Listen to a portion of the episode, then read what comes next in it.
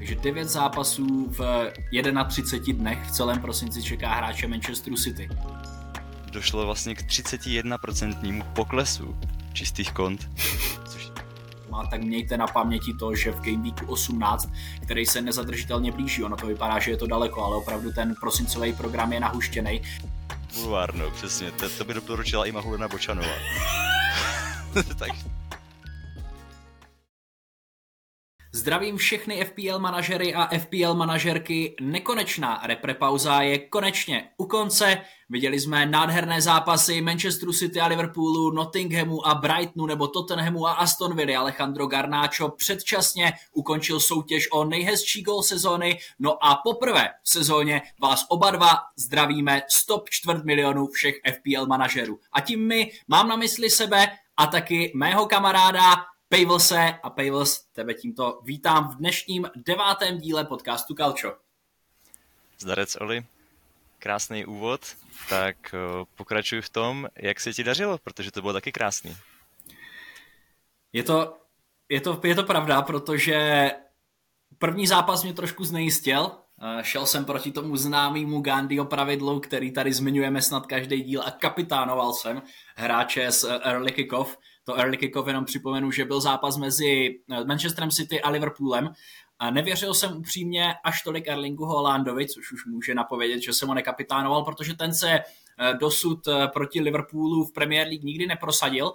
To tedy prolomil, ale mě naštěstí potom alespoň trošku zachránila asistence Mohameda Salaha na gol Trenta Alexandra Arnolda, takže Mohamed Salah byl můj kapitán, udělal tedy 10 bodů, alespoň trošku smazal tu ztrátu na ty, kteří kapitánovali Erlinga Holanda, ale hlavně, kdo mě zachránil, byli hráči Newcastle, protože jsem měl Anthonyho Gordona a Jamala Lasselse a ti dohromady udělali 20 bodů a ještě společně s Gabrielem a nebo třeba Watkinsem, to jsou ještě hráči, kteří dodali body v mé FPL sestavě, mě vystřelili o 120 tisíc míst dopředu, takže konečně jsem se taky probojoval na nějaká řekněme, úctyhodná místa. Jsem tedy, jsem tedy 226. tisící na světě, mám velkou zelenou šipku a jsem spokojený a dodalo mi to eh, hodně entuziasmu dožil před tím náročným prosincovým programem. Jak se vedlo tobě? Já jsem kapitánoval Halanda, stejně jako 5 milionů dalších manažerů. Sázil jsem na jistotu. A musím říct, že když jsem se díval na ten zápas, Manchester City a Liverpoolu, tak uh, jsem popravdě myslel, že Salah blankne a ten zápas mu úplně neset, takže si myslím, že ti, co kapitánové Salaha měli nakonec i trošku štěstí za tu asistenci, protože Trent Alexander-Arnold tam sítil neskutečnou branku. Myslím si, že expected goals té střely nebyly úplně vysoký. A kromě Halanda, tak já jsem měl zelenou šipku, ale zároveň to byla moje nejmenší zelená šipka, kterou jsem v životě měl. Polepšil jsem si totiž jenom o 430 míst. Ze 141 496 na 141 070. Takže je to zelená šipka, počítá se, i když už je teda spíš taková šedá. Každopádně mně se totiž v podstatě nikdo vyloženě nevydařil. Nejlepším hráčem byl Bukayo Saka, který udělal 8 bodů díky vlastně, uh, asistenci a dvěma bonusům.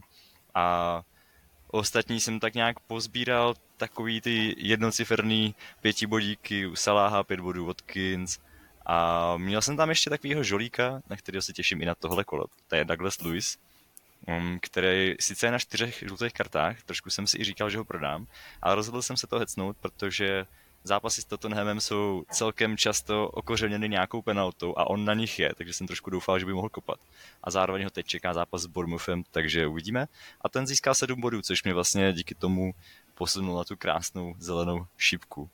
Ještě bych chtěl jenom dodat těm kapitánům, kdyby to posluchače zajímalo, tak Salaha kapitánoval 1,5 milionu manažerů, Son byl třetí nejčastější kapitán, kapitánovalo ho 850 tisíc manažerů a čtvrtým nejčastějším byl Bukayo Saka s 550 tisíci.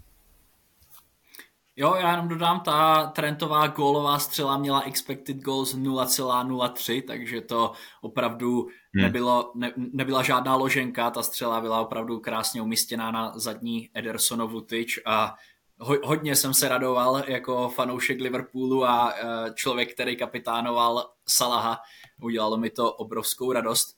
Ale myslím si, že od tohoto zápasu se můžeme pomalu posunout dál a věnovat se třeba těm nejlepším hráčům, kterým se nejvíc dařilo. Já už jsem, já už jsem tady nakousl Anthonyho Gordona, který vlastně Laselesovi nahrával na gól a potom sám ještě jednu branku dal.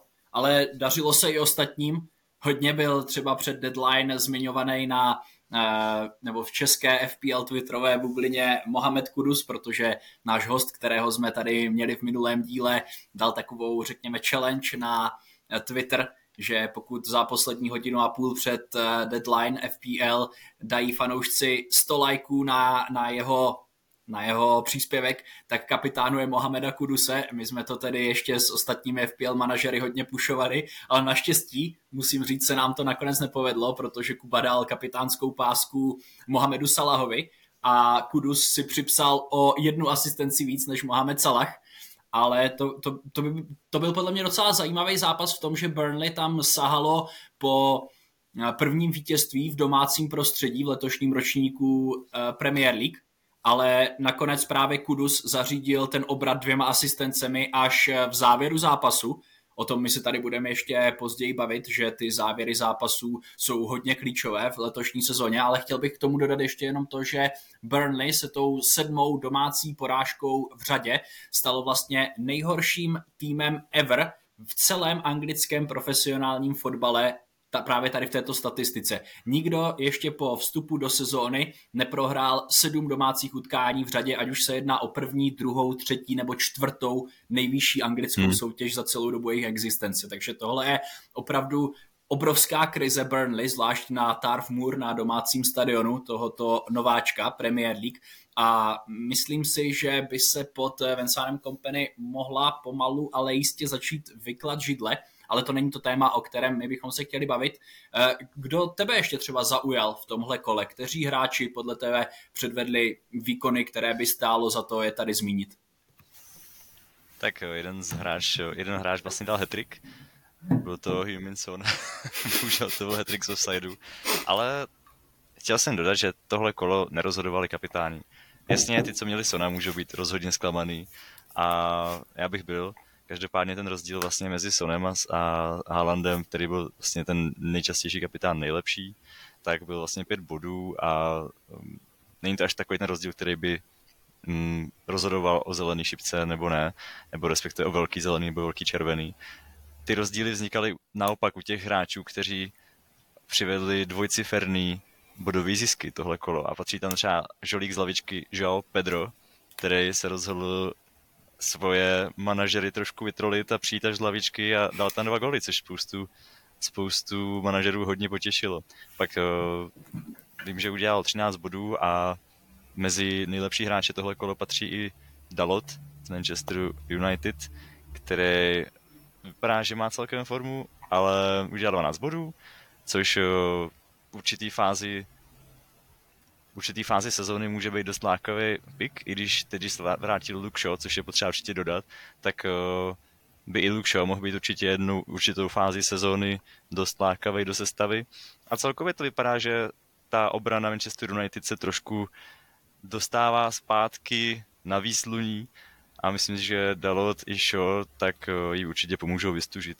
Pak tam ještě jeden zajímavý hráč, který mě vlastně docela překvapil a překvapil, nepřekvapil. Je to Michael Olize. O něm jsme se tady bavili. My jsme doporučovali Evereči Ezeho do sestavy. Ten bohužel přinesl pouze jeden bod. Vystřídal po poločase se zraněním a Olize byl ta hvězda za Crystal Palace. Takže tady jsme vybrali špatně, no. Jo, Takže Olize, určitě v, tyhle, v tomhle kole bylo spousta možností, kam se trefit a získat dvojbodový zisk. A mně se nepodařilo žádný, no. Mhm. Každopádně občas jsi nahoře, občas, jsi dole a to vyberu si to v příštím gameweeku. jo, Olize dával krásný gol, přesně to, na, čo, na, na co jsme od něho zvyklí, obalovačku na zadní tyč. Eh, Kaminsky neměl nárok v tom zápase proti Lutnu, ale stejně se Lutnu podařilo na Kenilworth Road vyválčit tři body, protože Olize sice ve 74. minutě srovnával ten zápas, ale pak dal v 83. minutě ještě Jacob Brown branku na 2-1 a Luton podle mě docela zamotal uh, tím děním na spodku tabulky, kterému teda hodně pomohlo i to, že Evertonu bylo odečteno 10 bodů, protože Everton sice předvedl mm, mezi oběma vápny předvedl dobrý výkon proti Manchester United, ale nedařilo se mu vlastně v obou šestnáctkách, protože měl dokonce vyšší XG než eh, Manchester United, ale nepodařilo se jim ani jednou skórovat a tak zůstávají na 19. pozici a na 17. Luton ztrácí už 5 bodů, což už se nedá stáhnout v jednom zápase a uh, myslím si, že právě Everton pod Seanem Dyshem by se měl co nejdřív snažit stáhnout tu mezeru na 17. místo. To asi jsem neřekl žádnou převratnou novinku, ale chtěl jsem to jenom upozornit, že my jsme tady v tom, v tom minulém díle hodně upozorňovali na to, že eh, pokud eh, si Everton měl někdy v úvozovkách přát to odečtení těch deseti bodů, tak by to byla právě tato sezona, protože jsou ti slabší nováčci, ale já teď chci jenom naznačit to, že by neměli usnout na Vavřínech, protože už ztrácí pět bodů na, eh, na 17. Luton. Tak snad si to uvědomuje i Sean Dyche. A kdo si určitě uvědomil, že by měl zabrat, byl Unai Emery v zápase Aston Villa proti Spurs, protože Spurs nastoupili do zápasu s obrovským nasazením. Vypadalo to, že Aston Villa přejedou, což mě docela vyděsilo. Měl jsem tři hráče z Aston Villa ve své sestavě. Jedním z nich byl Matty Cash, který začal na pravém křídle, což když jsem viděl, tak jsem se radoval, už jsem si počítal body a bohužel tak eh, ten zápas mu hodně nesedl. Dokonce tam způsobil zbytečný faul za žlutou kartu a vypadal jako že udělá něco dalšího, takže dobře, že ho Unai Emery stáhnul a bylo to hodně strategický střídání. Eh, nastoupil Tileman, sundal keše, změnil rozestavení a zápas byl najednou úplně jiný. Viděl jsi ten zápas, Oli? Já jsem si ho pouštěl se záznamu na tvoje doporučení a musím říct, že kdyby Matty Cash byl vyloučený v prvním poločase, tak by se vůbec nebylo čemu divit, protože ten ještě zákrok těsně před koncem, po tom, co už měl žlutou kartu, tak by se dal určitě ohodnotit druhou žlutou a pak už by se s tím zápasem Aston Villa něco těžko dělalo, ale ty jsi dobře řekl, že to střídání úplně změnilo ráz zápasu podle mě i ta branka do kabiny, kterou dal Pau Torres po asistenci právě od Douglasa Luise, kterého hmm. ty už tady chválil, protože ho máš v sestavě, tak taky hodně pomohla hráčům Aston Villa, eh, protože gol do šatny je vždycky obrovskou psychickou spruhou. No a v druhém poločase vlastně nechci říct, že to, to vlastně ani nebyl, nebyl horší, horší výkon než v tom první. Prostě změnil se ráz zápasu, byl to trošku trošku jiná podívaná, ale ten zápas jako celek byl pro nestranného fanouška Premier League, to byla prostě krása a takových zápasů bychom chtěli vidět eh, mnohem víc. Aston Villa využila toho, v čem je prostě nejlepší. Sona třikrát vystavila do offsideu eh, a sama, sama dala v 61. minutě gól a dokráčela k takovému sice trošku kostrbatému, ale přece jenom tříbodovému vítězství, protože asi se úplně nedá říct, že Aston Villa by byla lepší v tom zápase. Nebo máš na to jiný názor? Rozhodně, Aston Villa by se vůbec nemusela divit, kdyby po prvním poločase prohrávala 3-1. Hmm. Tam těch šancí bylo fakt hodně odvolaný góly. Byl jsem dost překvapený. Popravdě myslel jsem si, že Spurs ten zápas ovládnou. Takže dost jsem věřil, že pobrečím se svými třemi hráči Aston Villa. Naštěstí to dopadlo, jak to dopadlo a naštěstí se asi můžeme přesunout dál, protože tam byl ještě jeden zajímavý zápas, který ty jsi zmínil, že by se o něm chtěl něco říct. Byl to Brighton a Nottingham Forest. No a, a jako zajímavý to byl zápas svým, svým vývojem, protože tam zazářil třeba da, další differential, kterého my jsme ještě nezmínili z Nottinghamu Forest, eh, kapitán Morgan Gibbs White, protože ten na první gol nahrál Elangovi a pak ještě proměnil velice důležitou penaltu v 76. minutě, která znamenala tři, uh, aha, neznamenala, pardon, to jsem se do toho trošku zamotal, znamenala pouze snížení uh, v podání uh, Nottinghamu Forest, já jsem popletl teď trošku strany penaltu, kterou, která znamenala vítězství pro Brighton, samozřejmě proměnil Joao Pedro, ale takové extempore tam měl eh, kapitán Louis Dunk, který dostal první eh, žlutou kartu v 72. minutě za řeči na hlavního sudího a ten mu za 12 vteřin ho vyloučil od, od té první eh, od té první žluté karty, ale Louis Dunk nedostal druhou žlutou, ale dostal přímou červenou, protože uh, údajně dost uh, nevybíravě se vyjadřoval na adresu hlavního rozhodčího, ale FPL to vyhodnotila tak, jakože dal hlavní sudí Dankovi druhou žlutou, takže uvidíme, jestli, jestli to bude ještě opravený, protože tím pádem by Louis Dank měl stopku na tři zápasy a nejenom na jeden, jak, jako by to měl po druhé žluté. A navíc by se mu odečítali body za hmm, přímou červenou kartu. A odečetla by se mu jedna žlutá karta v tom, v tom celkovém počtu, takže by byl dál od toho trestu a neměl by čtyři, ale tři. Takže by potřebovali ještě dvě žluté karty k tomu, aby jeden zápas stál. Je to taková zamotaná situace, ale celkově ten zápas byl eh, plný emocí, plný uh, skvělých výkonů a také jednoho důležitého střídání, nebo minimálně důležitého pro 24-letého polského záložníka Jakuba Modera, protože ten odehrál zápas na nejvyšší úrovni po 19 měsících. No, od té doby, co Eh, za Brighton nastoupil naposledy v sezóně 2021-2022, se poté zranil, měl vleklé zranění, které se táhlo díl než rok a půl a tentokrát tedy už konečně tento polský záložník zasáhl do nejvyšší anglické soutěže a eh, byl to takový dojemný moment, když střídal Evana Fergasna a doufejme teda, že těch zranění bude čím dál tím méně, protože zranění je taky něco, o čem bychom se dneska chtěli bavit. Je to tak? Jo, máme toho hodně na probrání. Hodně napadá z hlavy ještě eh, spousta dalších věcí, což jsme úplně zapomněli dodat, že Souček dal další gol. Myslíš si, že to z něho dělá dobrý FPL asset, hráče do sestavy? já, já jsem asi tak nějak proti, protože celkově ten výkon West Hamu byl úplně otřesný. Uh, Burnley, Burnley nebylo, nebylo o nic o nic uh, horší. Vlastně první poločas byli lepší, akorát se jim tam nepodařilo proměnit žádnou, žádnou šanci. V 49. minutě šli do vedení po penaltě a nezvládli vlastně udržet jenom ten závěr.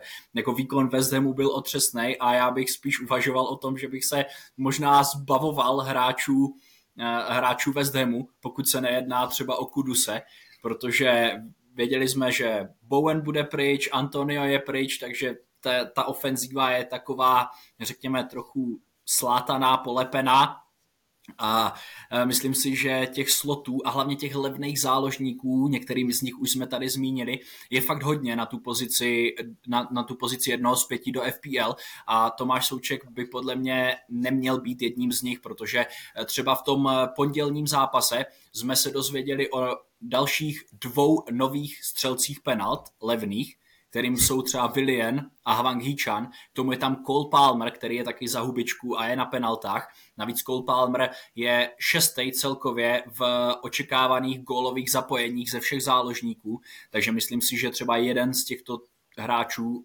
by mohl být lepší volbou do FPL než Tomáš Souček. Jo, zajímavý tam může být i Anthony Elanga, sice nekope penalty, ale stojí taky s 49, ne, stojí 5,3 milionů a je na tom teď skvěle, do toho ve dvou zápasech dal gól, čekají ho tři skvělý fixtures, Everton, Fulham a Wolves, takže to může být určitě zajímavý. Já teda Součka asi jako taky teď nedoporučuju, ale může se nám to vrátit tohle.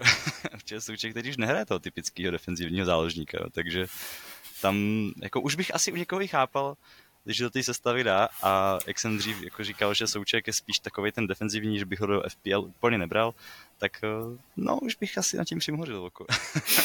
Každopádně bylo tam dál ještě mnohem víc signifikantních momentů v tomhle kole, například Reams James, červená karta, pro spoustu manažerů zklamání, možná i troll kola. Mm. A taky dost uh, tragický výkon Aarona Ramsdale zápase proti Brentfordu, který vlastně za něho žehlili Rice a Zinčenko tím, že zachraňovali vlastně jeden move goal na brankové čáře a jednu Beumovou asistenci zase z bramkové čáry, takže tam taky mohlo dopadnout o dost hůř. Každopádně naštěstí tam, tam tu situaci zachránili a Arsenal se tak dostal na špičku tabulky, což je moc hezký pohled. Je to, je to nechci říct hezký pohled, protože by tam měl být Liverpool, ale je to lepší, než kdyby tam byl Manchester City, ale je to takový trošku mm, paradox, že vlastně Kai Havertz tolik kritizovaný hráč zařídil ty tři body, který vyšvihli Arsenal na, na špičku tabulky. To je úplně krásný příběh, jeden z dalších, který nám nabídlo tohle kolo. A pak se zase samozřejmě stadionem eh, Brentfordu nesl z toho away sektoru ten pokřik 60 million down the drain, Kai Havertz scores again, který, uh, který fanoušci Arsenalu uh, vymysleli právě na podporu Kai Havertze, který si tak připsal druhý gol v dresu Arsenalu v Premier League a vlastně až teď ho dorovnal uh, tím gólem proti Evertonu Marcus Rashford, má víc gólů než Antony a spousta, spousta dalších drahých posil, takže to je spíš otázka na tebe. Co ty si myslíš o Kai Havertzovi? Myslíš, že na něho bude Mikel Arteta dál spolíhat, nebo že už eh, mu našel nějakou tu pozici na hřišti, která by Němcovi nejlíp vyhovovala, nebo jak na tebe vlastně vůbec působí Kai Havertz v dresu tvýho oblíbeného klubu? Já jsem rád, že tam je. Jako, ta cenovka byla dost vysoká, každopádně za mě je to poměrně univerzální hráč, byť vlastně na žádný ty pozice úplně jako neexceluje, což se ale hodí do toho počtu zápasů, který Arsenal čeká a může pomoct dost uh, vypjatých zápasech, jako je tenhle, protože je to takový srdcař a jako spojuju si s ním, že je dravý, vyhrává souboje a neproměňuje šance. Každopádně uh, myslím si, že by to mohlo nakopnout a hlavně za mě je to fakt ten hráč, který jako který se ti hodí do těch zápasů, které jsou vydřený. Mm-hmm. Což vlastně ten, ten zápas, který byl o víkendu s Brentfordem, tak vydřený mm. byl. A on ukázal tu svoji důležitost, že, že tam dokáže dát jako něco navíc z té bojovnosti. S tím si mm-hmm. ho hodně spojuju. No a myslím si, že hlavně i do čtyřky kádru je to pro Arsenal určitě fajn, jelikož eh, třeba znovu budeme svědky toho evropského týdne, kdy Arsenal bude hrát s Lans 29. V, ve středu. Arsenal ještě jenom připomeneme, že nemá úplně jistý postup, trošku si tam tím jedním zápasem zkomplikoval ten průchod tou základní skupinou a tady právě můžou hráči, kteří ne vždycky začínají v základní sestavě, jako třeba Kai Havertz v poslední době, eh, můžou hodně pomoct, protože ta kvalita na jejich straně je, ale zároveň si ti úplně world class hráči ze základní sestavy podle mě můžou trošku vydechnout a ta kvalita toho kádru úplně neutrpí. Ale možná bychom eh, mohli jít dál od eh, Kaja Haverce. Na co se podíváme dál? Řekni. No, určitě by stálo za zmínku zajímav, zajímavý příběh bonusových bodů. Vraťme se zpátky k FPL, čistě FPL tématice. A je to Doku se, tři, se svými třemi bonus pointy v zápase, kde neudělal ani asistenci, ani gol a přesto si odnesl nejvyšší počet. Viděl jsi to? Mm-hmm. No já samozřejmě, že jsem to viděl. Uh, byl jsem, vždycky jsem z toho zápasu strašně, strašně nervózní proti Manchesteru City, ale to, co, jako my jsme tady, přiznejme se k tomu, moc jsme nevěřili startu Jeremyho Dokua proti Liverpoolu, ale těsně před zápasem vlastně jsme se dozvěděli, že Jack Grealish není k dispozici, protože se den předtím necítil úplně dobře a tak Jeremy Doku tedy nastoupil a to, co předváděl, bylo něco neuvěřitelného. To, co on předvádí na levé straně, to, jak si věří v soubojích jeden na jednoho, tak to je prostě opravdu šílenost. On udělal hmm. 30 bodů v bonus point systému, což mu tedy vyneslo tři bonusové body, aniž by byl zapojený jakkoliv v nějakým gólu, což je naprosto nevýdaný, navíc ještě prostě u křídelníka, když to porovnáme třeba se Salahem, tak ten musí většinou dát alespoň jedna plus jedna, aby měl nějaký bonusy. A to hlavní, eh, co mu vyneslo nejvíc bodů, tak on eh, udělal čtyři klíčové přihrávky, vytvořil tři velké šance a úspěšně, eh, úspěšně provedl 12 driblingů, což je prostě skvělý číslo. Co mu naopak bonusový body trošku ubírá, je to, kolikrát ho tekluje, vlastně odstaví od míče bránící hráč, nebo se o to pokusí. Uh, pětkrát byl teklován Jeremy Doku, ale, ale to úplně vyvážili právě ty driblingy a vytvořený velký šance, takže Jeremy Doku je minul, minulou, sezónu, minulou sezónu jsme opěvovali Kierana Trippiera za to, jaký je magnet na bonusové body a že i když Newcastle neudrží čistý konto, takže Kieran Trippier má obrovské množství bonusových bodů, tak myslím si, že jsme právě objevili nový magnet na bonusové body a jeho jméno je Jeremy Doku. Jo, to, to je neuvěřitelný, co on si tam dovolí na té léně a fakt bych ho nechtěl bránit. a bych nechtěl bránit asi nikoho z, z No, ještě tady mám jedno téma, který mě přijde extra zajímavý. Už si zase trošku víc točí okolo jako Premier League obecně, ale rozhodně má přesah do FPL a je to ta nová metoda nastavování, ta móda, kdy se nastavuje vlastně, nebo móda, ten způsob, kterým teďka uh, Premier League směřuje a nastavuje opravdu více těch minut. A FPL Focal udělal parádní s uh, porovnání uplynulých sezon s tou letošní a jaký má to, že se hraje víc minut, vliv na udržená čistá konta a střelené góly. A jestli jsem něco čekal, tak ne, že to bude mít až fakt takovýhle dopad ty čísla, jenom abych to jako zkusil schrnout, tak jsou extrémní v těch udržených kontech čistých, protože prostě víme, že padá hodně gólů v nastavení a tím, že se to protáhlo, tak jich je ještě víc. A oproti vlastně předešlým čtyřem ročníkům, který tady v té statistice jsou, tak došlo vlastně k 31% poklesu čistých kont, což je neskutečné číslo. Jasně, může tam do, nějakou, do nějaký míry hrát i jako roli náhoda, ale je to 30%. Samozřejmě tady tu tabulku potom nahrajeme pod uh, tenhle díl na Twitter, ať se na ní můžete podívat. A ještě k těm střeleným gólům, tak zase oproti uplynulým čtyřem letem je tam zase obrovský nárůst. Je to necelých 9% gólů navíc v té letošní sezóně. To přijde, to jsem fakt jako, postřehl jsem to, ale že až tolik, fakt mi to přijde docela zarážející ty čísla nějak postřehl jsi to nějak? Přijde ti to taky tak překvapivý? Eh, při, přijde mi to dost překvapivý a postřehl jsem to vlastně tak, že většina FPL manažerů hraje na tři obránce, protože těch eh, čistých kont fakt není moc a už vlastně ani nepamatuju, kdy jsem hrál na čtyři obránce dvakrát po sobě.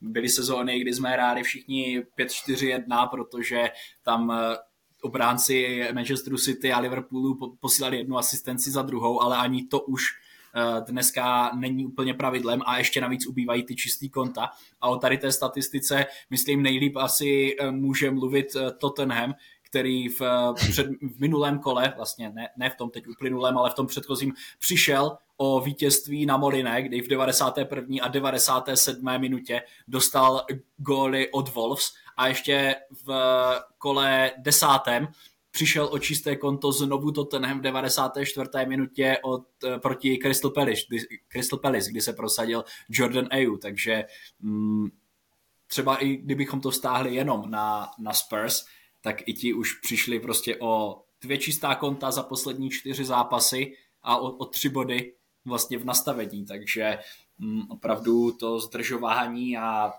všechny tady ty, řekněme, neka, nekalosti se moc nevyplácí, protože rozhočí, jak víme, začali nastavovat víc a v tom nastavení začalo padat logicky i víc branek, takže tohle je určitě zajímavá statistika, s kterou nejen, nejen manažeři v Premier League, ale i my jako FPL manažeři musíme počítat a brát v potaz to, že se hraje prostě, dokud rozhočí eh, neukončí zápas a ty, ty góly padají čím dál tím později, takže tohle je hodně zajímavý připomenutí, který by měl každý brát v potaz. Jo, trošku to navádí k tomu šetřit na obráncích, viď? Mm-hmm. jo, proto mám, no. proto mám v sestavě Taylora za 3,9 milionů, Laselese, kterého jsem stíl za 3,9 milionů a brankáře už třeba vůbec, vůbec neřeším, jako to, že Matt Turner přišel o své místo v brance Nottinghamu Forest mě nechává úplně klidným. Areolu tam budu, budu, budu sázet každý kolo, i když Areola teda uh, čistý konto udrží tak jednou za rok. No. Jo, držel ho zatím jenom jednou. No. Řekl to přesně. No nic, tak uh, chci ještě něco dodat k tomu aktuálnímu kolu. Ještě bych se možná jenom lehce pozastavil i nad tím, co nás čeká dál. Bavili jsme se už o tom, že prosinec bude hodně náročný z pohledu FPL manažerů. protože nás čeká sedm kol Premier League, což na jeden měsíc je fakt hodně vlastně, ta hustota zápasů bude obrovská. Je to taková zajímavá část sezóny. Plánuješ na to nějakou strategii, Oli, nebo, nebo prostě uvidíš, co přijde? Já tě ještě jenom doplním tím, že Manchester City v prosinci čeká devět zápasů a nejenom teda v Premier League, myslím všech soutěžních zápasů devět a k tomu let do a ze Saudské Arábie kvůli mistrovství světa klubu a do a ze Srbska kvůli lize mistrů, kde budou hrát eh, s Červenou zvezdou. Takže devět zápasů v 31 dnech v celém prosinci čeká hráče Manchesteru City. Tam bychom hmm. si měli zase začít dávat pozor na Pepovu ruletu, protože teď se v posled, posledních eh, týdnech se objevuje zase na sociálních sítích narrativ, že Pepova ruleta už není to, co bývala, tak myslím si, že teď nám to zvlášť v prosinci Pep ještě ukáže. Navíc Manchester City má blank eh, v Game Weeku 18 společně s Brentfordem, takže ta strategie moje zatím není úplně nějak pečlivá, ale snažím se vyhýbat velkému množství hráčů Manchesteru City a Brentfordu, i když láká mě přivést Briana Beuma i po té, co dneska v noci zdražil, ale pořád mám ve své sestavě zatím jenom Erlinga Holanda, takže tyto dva bych mohl posadit na svou lavičku, ale pokud máte, eh, máte třeba tři hráče z Manchesteru City plus Beuma, tak mějte na paměti to, že v Game Weeku 18, který se nezadržitelně blíží, ono to vypadá, že je to daleko, ale opravdu ten prosincový program je nahuštěný, tak eh, Brentford a Manchester City mají v Game Weeku 18 blank a tito hráči vám teda nenastoupí. Takže to je asi jako moje prozatímní strategie a pak se to bude hlavně odvíjet od toho zase od zranění. Eh, teďka máme ten evropský týden, takže čekám až do, do čtvrtka, do pátku s tím, než začnu vlastně filtrovat ty informace, co jsem nazbíral přes týden, kdo se zranil, kdo na tom, jak je vůbec v evropských pohárech, protože pak nás čeká vlastně ještě jedno kolo evropských pohárů ještě před Vánocema, takže ten program je opravdu nahuštěný a jako moje strategie zůstává zůstává vlastně stejná jako přes sezónu, prostě sbírat co nejvíc informací a pak je napasovat nějak na ten svůj manšaft. Jak to vidíš ty? Těšíš se na 24. prosince, kdy bude hrát Chelsea s Wolverhamptonem a přizpůsobíš tomu svůj FPL tým? Rozhodně se těším na tuhle fázi sezóny. Je to takový, to, nemusíme čekat celý týden. Budou tam vložený kola. To znamená, že se v podstatě v pondělí dokončí eh, jedno kolo a ve středu začíná hned další. A je to, nebo celkově tahle fáze sezóny mě přijde extrémně zajímavá a je to ta část, kdy vlastně se mažou nebo naopak vznikají rozdíly, že to, co se doteď budovalo, tak je skvělým základem pro zbytek sezóny, ale fakt stačí teď v prosinci pár špatných kol a dost vám může ujet vlak. Já si osobně svůj tým budu hodně řídit eh, těmi zraněními. Nějakou dobu si to už připravuju tak, abych nemusel dělat tolik změn a doufám, že z dlouhodobého hlediska na tom nejsem zas tak špatně. Každopádně už jako uh, teď vím, že určitě budu chtít uh, přivést budget choice uh, Palmra, který je fakt od toho Gameiku 16 tam Chelsea má jako luxusní fixtures a asi tam vezmu někoho do obrany a celkově ohledně Manchesteru City a jejich rotace, tak si myslím, že určitě dobrý to zmínit. Každopádně ta Pepová ruleta už není tak točivá jako dřív, protože tam prostě už nemá pořád někoho točit vepředu. V obraně si myslím, že to je jiná pohádka, tam se to bude asi střídat hodně a vybrat tam někoho by bylo docela složitý, takže tam se asi radši pouštět do toho nebudu, ale vzhledem k tomu, že Beuma vlastně už mám, tak se ještě dívám po někom z Brentfordu, ačkoliv ten Game 18, který bude blank, tak mě od toho lehce odrazuje. Jo, já ještě navážu na to, co jsi říkal dvěma poznámkami. Ty jsi říkal, že bude, budou i vložený game weeky, tak to je možná další moje rada. Sledujte, kdy je deadline, ať nepromeškáte žádnou deadline, to je asi základní, základní rada, prostě dívat se, kdy je potřeba uzavřít tu sestavu. A další věc k té Pepové ruletě je pravda, že vlastně proti Liverpoolu Pep eh, nevystřídal ani jednou, tuším, a do ofenzivy tam měl jenom mladýho Nora Oscara Boba. Takže je pravda, je pravda, že když byl Grealish, eh, Grealish eh, nemocný, Kevin De Bruyne je dlouhodobě zraněný, tak vepředu už to opravdu není to, co to bývalo. A otázka je, jestli s tím třeba eh, nebude mít Manchester City problém i vzhledem k tomu, že bude hrát mistrovství světa klubu, Otázka je, jestli tam Pep třeba nevezme nějaký hráče z juniorky, o které víme, že je prostě jedna z nejlepších, ne vůbec nejlepší na světě, protože z juniorky Manchesteru City každý rok odchází spousta hráčů do velkých evropských klubů a dělají si tam velký jméno. Eh, každopádně to jsou ty dvě věci, které jsem chtěl říct ještě k tomu eh, prosincovému programu. A tím asi aktuality můžeme ukončit. Dneska toho bylo fakt hodně, co jsme chtěli probrat takhle vlastně na úvod, jak bych řekl, ale už jsme v polovině podcastu, takže tyhle ale ono je to, ono je to pochopitelný, protože teď fakt přijdou, přijde ta část sezóny, kdy se to začne rozhodovat nejenom prosinec, ale i leden, kdy nám začíná FA Cup a pak začne ta alchymie blank weeků a double game weeků, hmm. až různý týmy budou postupovat dál v Evropě a v FA Cupu a tam, tam bude ta část eh, prosinec, leden, to, jsou, to je ta část, kde se nejvíc asi rozhoduje podle mě eh, Fantasy Premier League a kdo přežije tohle, tak uh, už si pak ten závěr sezóny může vyklusávat a udržet si svoje pozice, který třeba vybojoval právě v tomhle náročným zimním období. Bude to možná znít troufale, ale myslím, že vlastně doteď ta sezona byla spíš v té odpočinkové fázi. Hmm. A teď teprve přichází to opravdový FPL šílenství a bude to náročný.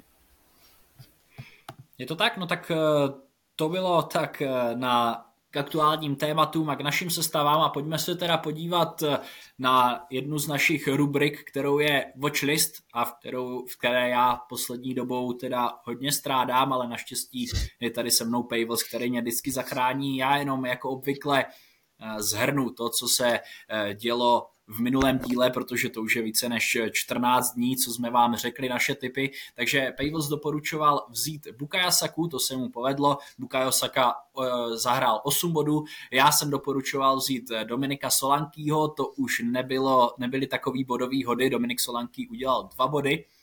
Nebrat na jsme... doporučení dobrý. Na tvoje doporučení je to dobrý. na, na moje doporučení je to nadprůměr, jo, dva body. A Pavels doporučoval nebrat Reese Jamese, což se tady náramně povedlo, protože Reese James udělal minus 3 a já jsem doporučoval nebrat obranu eh, Newcastle, která tedy byla v této rubrice zastoupena Kieranem Trippierem a ten udělal jeden bod, takže dohromady vlastně 10 bodů, které jsme doporučovali, minus dva, které jsme doporučovali nebrat, takže stále jsme v plusu a uh, Pavels naštěstí drží nad vodou tady tu naši rubriku a i moje názory teda už v této kolonce berte jenom jako čistě orientační a možná je zkuste brát spíš opačně, když já doporučím někoho koupit, tak ho spíš neberte a naopak. A proto teda dám teď solo Pavlosovi, aby nám dal svůj odborný názor na to, koho by bylo dobrý koupit do dalších gameíků. Já tady mám jeden hodně bezpečný tip, kterým bych nám pojistil, že myslím si, že bych nám pojistil, že naše statistiky budou stále v zelených číslech a je to Brian Beumo, který má zápas s Lutnem, do toho má před sebou eh, rychle to najdu. Brighton venku, Sheffield venku. Hmm, jo. Jo, jo. Chtěl jsem k němu totiž ještě zmínit, že vlastně jsem celkem rád, že se mu teď nedařilo, ačkoliv jsem ho měl v týmu. On vlastně i proti Liverpoolu tam měl šance, i teď proti Arsenálu mohl mít v klidu 1 plus 1. A myslím, že hodně manažerů to může od trošku lákat od toho koupit, ale byla by to chyba, protože Brian Beumo prostě je to jako hlavní ofenzivní síla hmm. Brentfordu, který má teď fakt, jak říkáš, Luton, Brighton, Sheffield a v těchto zápasech si myslím, že může udělat hodně, hodně bodů. Pro něho prostě není problém dát fakt ty dva góly, často těch asistencí a dost mu věřím. Takže za mě tohle je jako ta bezpečná volba. A pak je tam jedna taková differential volba, eh, kterou říkám spíš tak bokem. A to je Anthony Elanga, který za Nottingham Forest uh, dal v posledních dvou zápasech dva góly. A jak uh, tady už padlo, mají před sebou Everton, Fulham a Wolves, což jsou týmy, kde by se zase mohl prosadit. Navíc stojí jenom 5,3 milionů a je to taková dobrá alternativa k těm budgetovým midfielderům. Koho doporučuješ ty, nebo myslíš si, že to jsou dobrý doporučení, Oli? Uh, Brian Beumo určitě jo, taky hledám cestu, nebo ona není moc náročná, uvidíme ještě, jak na tom bude Eze, ale taky hledám cestu, jak ho do své sestavy dostat, ale koho bych chtěl ještě do své sestavy dostat a zároveň vám doporučit, tak je Trent Alexander-Arnold. Pokud jste poslouchali mé předchozí doporučení z eh, předminulého týdne a prodali jste Kierana Trippiera, tak vám určitě zbyly peníze na to, abyste koupili Trenta Alexandra Arnolda, který teď dal gol proti Manchesteru City a Liverpool čeká Fulham doma, Sheffield United venku, Crystal Palace venku, což jsou podle mě uh, vůbec jako jedny z nejle, jedno z nejlepších rozlosování, možná potom, potom losu Nottinghamu Forest, ale uh, Liverpool se zlepšil, zlepšil se defenzivně, uh, Trent Alexander-Arnold uh, na mě působí daleko líp než na začátku sezóny. Uh, nabral, nabral sebevědomí a myslím si, že to může být skvělá volba, zvlášť po tom, co um, třeba Kostas Cimikas už může tak pomaličku upadat, protože tam bude podle mě už větší rotace s Gomezem, zvlášť tady při těch dvojitých týdnech, kdy Liverpool bude hrát Evropskou ligu a bude do toho hrát ještě Premier League, tak Trent Alexander-Arnold na pravé straně by měl mít svoje místo v Premier League jistý, protože tam vlastně eh, za něho není úplná náhrada. Mohl by to být taky Joe Gomez, ale podle mě ho častěji teď bude Jurgen Klopp využívat na té levé straně a právě do rotaci eh, v evropských pohárech. Takže můj tip je Trent Alexander Arnold a koho teda doporučuji nebrat je další obránce, eh, který byl hodně populární a udělal i docela dost bodů v poslední době. Je to Harry Maguire, Netušil jsem, že o tomto obránci Manchester United v roce 2023 budeme někdy v podcastu mluvit, ale je to opravdu tak. Spousta manažerů koupila Harryho Maguirea a byli oceněni za svou, za svou odvahu docela vysokými bodovými přísuny, protože jo. Manchester City teď eh, udržel několikrát čisté konto, United. ale ten na... Já jsem řekl Manchester City, že? Jo, jo, to ve spojení s Maguirem nešlo přeslechnout.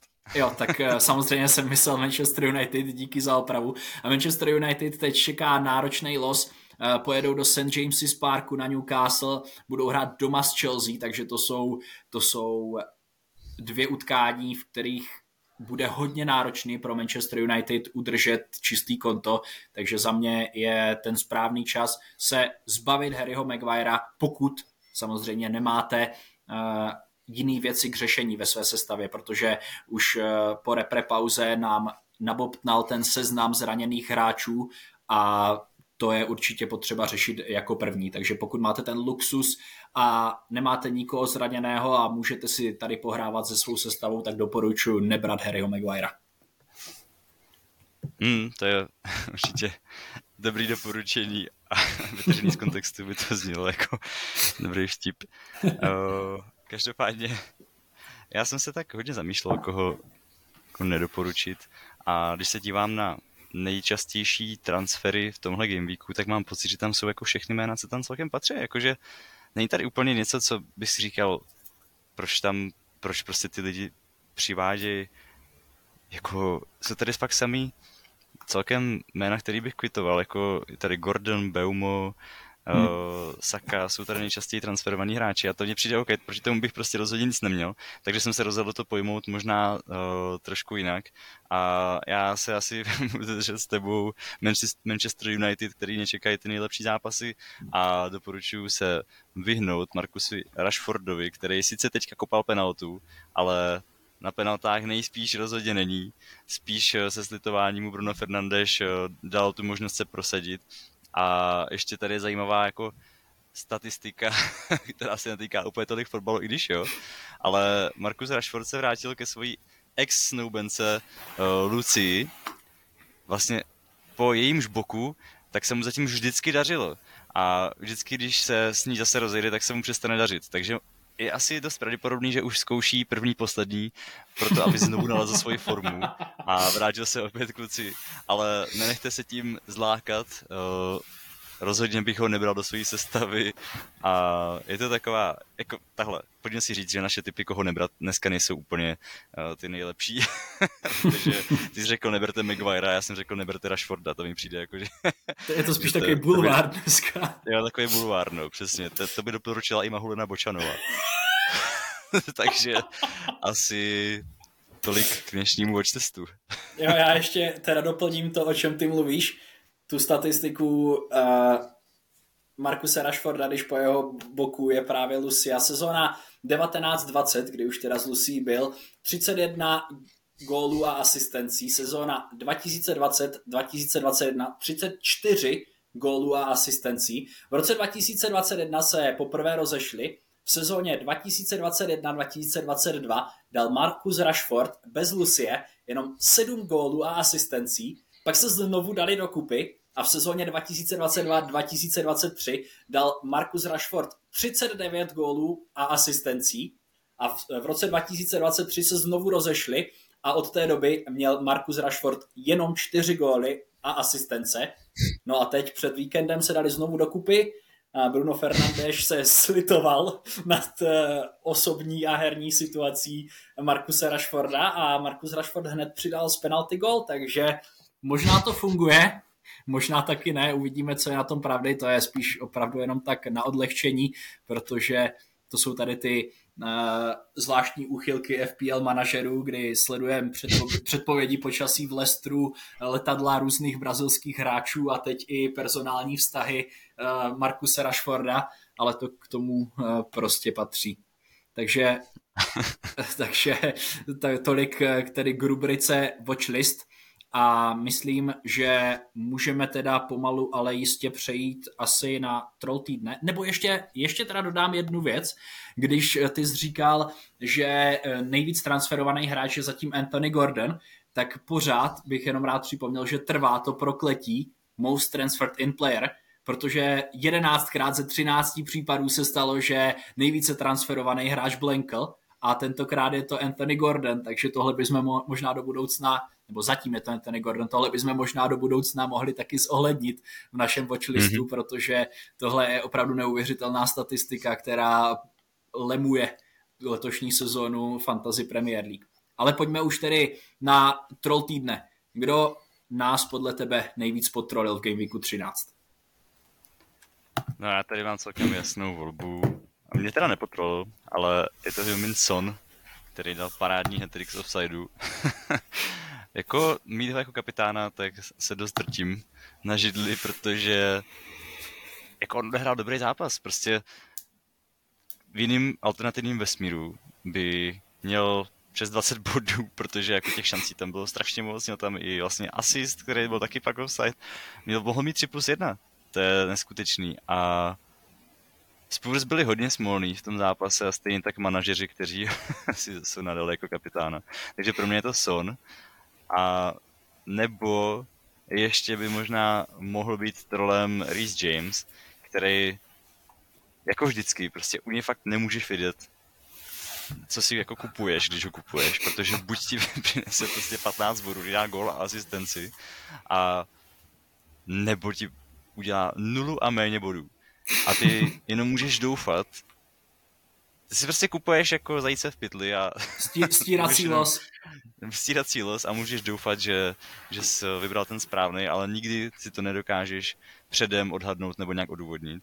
A opět to dokázal tím, že vlastně si nechá dát zbytečnou druhou žlutou kartu v situaci, kdy prostě nemusel se ještě uchýlit k faulu a Anthony Gordon to teda pěkně přihrál, pomohl tomu a tím pádem Rhys James nejenom, že udělal minus 3 bodů, ale ještě má samozřejmě stopku na příští utkání, takže to určitě může být troll týdnek. K komu by se přiklánil ty? Nebo máš nějaký ještě třetí typ? Jo, já bych tady nebyl jenom za takovou tu figurku, co kýve hlavou, tak dodám i svůj tip. Samozřejmě podle mě největší troll týdne je Hyun Min Son, ale rád bych zmínil třeba ještě Jaroda Bowena, protože tohle bylo, na tohle kolo byla opravdu dlouhá příprava a spousta manažerů už na začátku hodně hojně nakupovali Jaroda Bowena.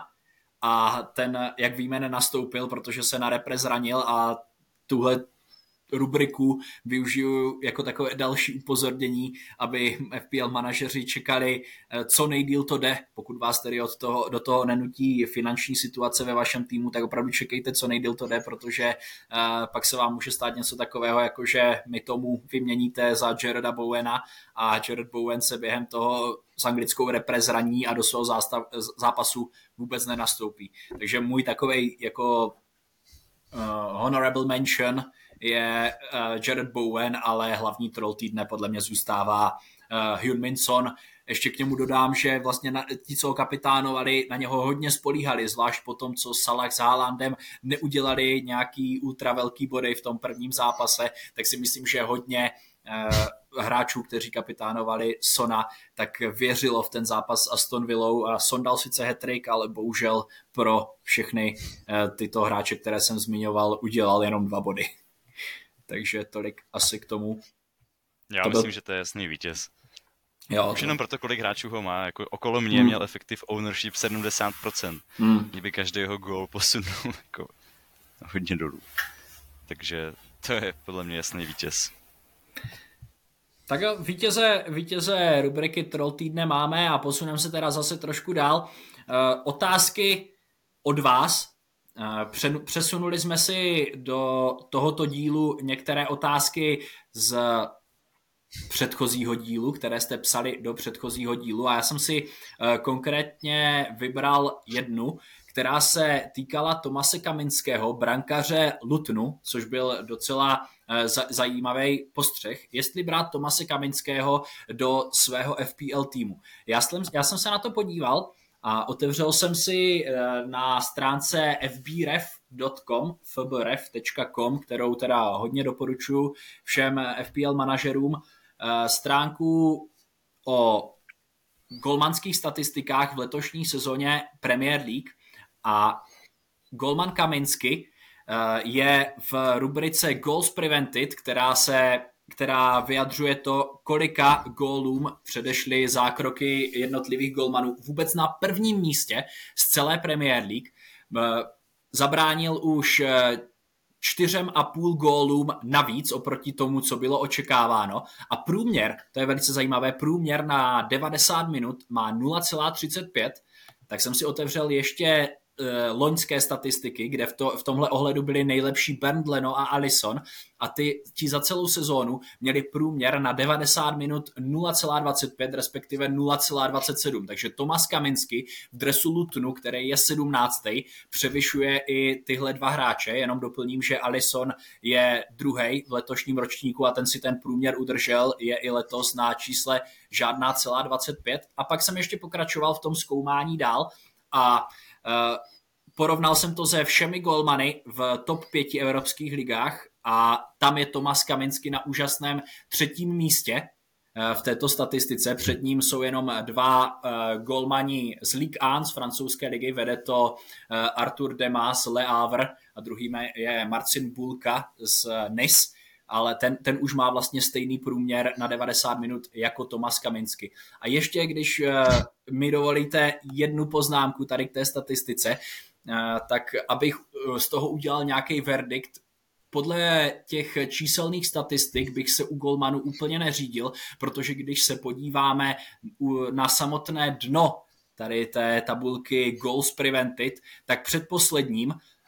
v, té, v téhle statistice je brankář Crystal Palace Sam Johnston, který má ale naopak nejvíce udržených, kont, eh, čist, udržených čistých kont v Premier League, ale v téhle, v téhle statistice je druhý nejhorší a za ním je jenom golman Brentfordu Mark Flecken, takže Uh, asi bych nespolíhal úplně na golmany z nižších pater tabulky a snažil bych se najít uh, někoho, jako byl na začátku sezony Matt Turner, nebo jako je v průběhu celé letošní ligy právě Alphonse Areola, teda někde, kde můžete ušetřit uh, peníze, ale zároveň za to dostanete nevím teda, jestli v případě Areoly body, ale alespoň ty dva bodíky za start, alespoň ty starty.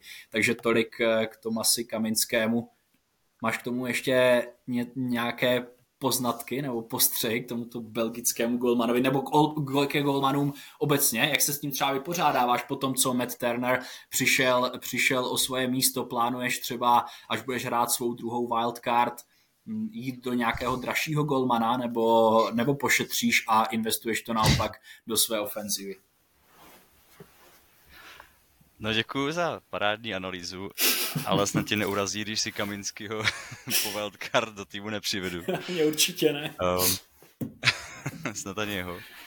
Já bych jenom chtěl dodat, že s brankařem mám tuhle sezónu extrémní smůlu, protože jsem měl celou dobu vlastně Pickforda A když jsem se rozhodl Pickforda zbavit, tak jsem přešel na Areolu, který vlastně od té doby neudělal žádný čistý konto, takže prostě brankář je u mě tak, tak já už ani nevím, jaký by to asi bylo, kdyby brankář přivedl body, ale jako shodou okolností jsem teď uh, koukal na nejlepší brankáře tuhle sezónu z pohledu FPL a dost mě překvapilo, že vlastně ten Johnstone, který má nejvíc čistý kont, je až třetí a před ním tak je Onana, který je vlastně takovým trolem, vlastně víceméně, aspoň z začátku nesklízel úplně uh, chválu, ale on má 52 bodů, což je mimochodem jako o 20 víc než eh, Pickford. A No ne, že by tahle statistika byla tak zajímavá, ale pro mě, když jsem ji teďka viděl, tak zabolela. A jako přijde mi to vlastně docela zajímavý, že ten Onana se tahle jako chytil. No a první je Edison Becker, který má 59 bodů, má ještě dokonce náskok na, na tyhle dva. A jako možná mi to maličko nahodává, jo, protože taky jsem vždycky vyznával teorii, že ten brankář prostě jako je to dost o štěstí a stejně ty jeho body nikdy nebudou nějak jako extrémně vysoký. Ale jako proč nepřivíc třeba někdy po wildcard, až se to bude hodit, uh, Berndalena, který jako má 50 bodů, prostě jako konzistentně dělá hodně saveů a jako možná bych přece jen na tý wildcard zainvestoval toho půl milionu navíc, no.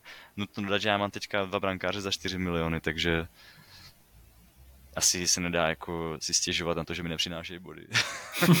Ale jako asi, abych to na otázku, jestli bych po wildcard zvážil někoho dražšího, tak uh, já asi jo, protože mám trošku pocit z letošní sezóny Premier League v FPL, že mám vlastně pořád jako dost peněz. Nevím, jestli to tak jako máš taky, ale mě prostě pořád v bance přebývají peníze.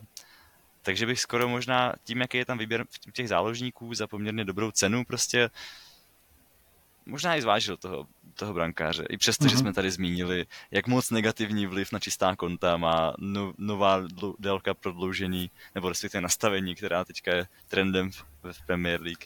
Ale jo, jako to má dlouhodobý, utr, dlouhodobý utrpení a frustrace, tak vede k tomu, že možná na wildcard zvážím lepšího golmana. No já tě ještě Ale dopl... samozřejmě nechám k tomu. Sorry. Já tě ještě doplním jednou ty jsi říkal, že to není zajímavá statistika o Onanovi, mně to naopak přijde moc zajímavý a já to ještě tady podtrhnu jedním číslem. Andre Onana má úplně stejnou statistiku goals prevented jako Allison a je teda druhý v letošní sezóně uh, Premier League, zabránil 3,4 gólů uh, navíc oproti tomu, co se čekalo a v uh, top 5 ligách je na desátém místě, takže um, Nevím, jestli to tak bylo hmm. jenom ze začátku, nebo jestli vlastně ty jeho chyby, které byly často dost úsměvný, prostě převažovalo nad tím, co on dělal, co on dělal navíc, ale i jako subjektivně mi přijde, že ona nás se dost, dost zlepšil tak se jako ne, víme, že je světový brankář, možná uh, byl třeba trošku nervózní z toho angažmá v tak velkým klubu, uh, to je otázka, do, to, do toho nevidíme, ale myslím si, že teď začíná být uh, brankařem, který předvádí slušný výkony a to, že na začátku byl eh, jako vysmívaný a že ho měl hodně manažerů, který ho prodalo, zapříčinilo to, že on teď i dost polevnil. Teď stojí, myslím, 4,7 nebo 4,8 milionů. 4,8 milionů stojí, no. Mm, na začátku sezóny stál 5, takže už i možná to by stálo za zvážení, ale jako já osobně nebudu řešit otázku golmanů eh, před wildcard, která bude, bude až dlouho po Vánocích, doufám teda. Hmm. A takže teď, teď to pro mě není úplně aktuální. Jo, takovýhle luxus má asi ve své sestavě málo kdo řešit hmm. brankáře, ale ona na za 4,8 zatím, tak poslední zápasy 6, 8 a 9 bodů. Hmm. Jako to potěší. To tě prostě posune. Ty vogo, Uvidíme, kde bude na tom cenově, až budeme řešit wildcard, ale trošku to mění můj pohled.